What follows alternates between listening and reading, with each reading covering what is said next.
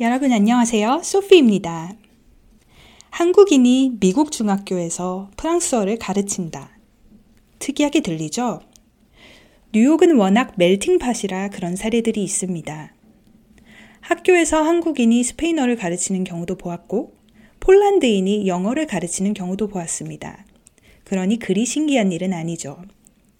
그렇지만 제게 특히 도전적인 부분들이 있었습니다. 미국에서 중고등학교를 나오지 않았다는 것, 미국에 온 지 5년도 채 안 되었다는 것 등등을 예로 들 수 있겠죠. 학교 문화와 시스템도 한국의 그것과는 정말 달랐습니다. 이 이야기는 차차 풀어나가도록 할게요. 대학원에서 교직 과정 이수 후 참관이나 교생 실습을 하느라 처음 미국 학교에 발을 들여놓았을 때에는 영화로만 보던 분위기가 현실로 다가왔습니다. main office, principal's office, guidance counselor's office, 교실 앞에 자리 잡고 있는 락커, 복도를 지나다니는 미국 아이들. 교실에 처음 들어서면 아이들이 신기하게 한번 쳐다봅니다. 중국어 선생님이 아니라 프랑스어 선생님이라고? 라는 표정으로 보이는 건 제 생각일지도 모르죠. 2018년 처음 일하게 된 학교에서 맡게 된 중고등학생들. 제가 가장 좋아했던 반은 프랑스어 초급반이었습니다.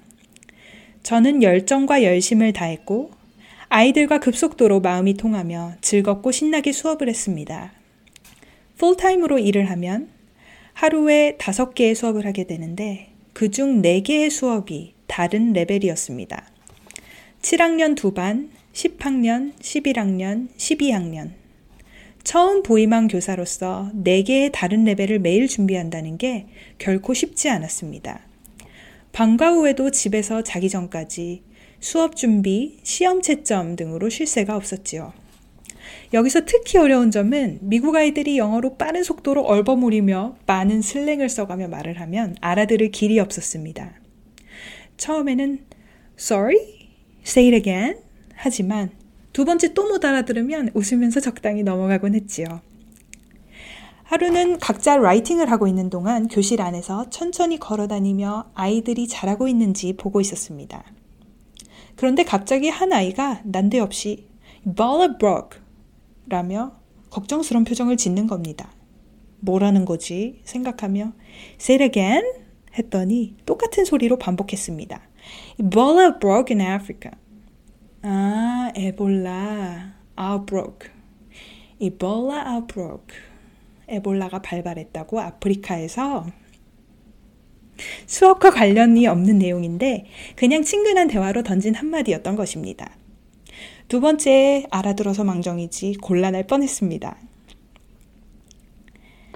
아이들의 영어 알아듣기 문제는 점차 나아지고는 있지만 여전히 어려운 과제 중의 하나입니다. 그래도 제가 특히 애착을 가지게 된 7학년 아이들은 제가 모르는 표현을 물어보면 친절히 설명해 주기도 하고 아이들이 참 고맙고 이뻤습니다. 그 반에서 한 학생이 저에게 We stand you 라고 다국어 구사자가 자기들의 선생님이라 영광이라는 찬사까지 보내주었습니다. stan이라는 단어도 사전을 찾아 알게 되었고 칭찬인지도 뒤늦게 알아들었지요. stan은 사전을 찾아보니까 stan 연예인을 광적으로 좋아하는 팬이라는 뜻이랍니다. 정말 영광이죠. 다른 학년들도 각기 특성이 다른데 11학년이 대입을 앞두고 있어서인지 조금 까칠했던 기억이 납니다. 정말 빡셌지만 좋은 추억을 많이 만들며 3개월을 가르치다가 임신을 하게 되었어요. 첫 임신인데다가 위험군이라 이렇게 빡빡한 삶을 지속하기는 어려울 것 같아 정말 아쉽지만 좋은 학교 정규직 tenure track에서 사임을 하게 됩니다. 가르친 지 1년이 지나고 임신을 했다면 출산 휴가 등 복지를 누릴 수 있었는데 첫 해에 일어난 일이라 어쩔 수 없었습니다. 그렇게 그만두어도 되는 환경을 만들어준 남편 올리버에게 감사한 일이죠. 그렇게 시간이 흘러 이듬해 6월 사랑스러운 딸 올리비아가 태어납니다.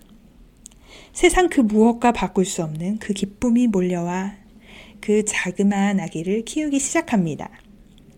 그렇게 여름이 지나고 9월 학기에는 저희 동네에 있는 학교에서 파트타임으로 프랑스어를 가르치기 시작했습니다. 첫 학교가 주로 흑인이 지배적인 동네였다면 현재 가르치고 있는 학교는 백인이 지배적인 학교입니다. 그만큼 분위기와 문화가 조금 다릅니다. 두 번째 학교에서는 적응하기가 다소 힘들었어요. 다음 이어지는 내용과 세세한 에피소드는 차차 올리도록 하겠습니다. 오늘도 즐거운 하루 보내세요.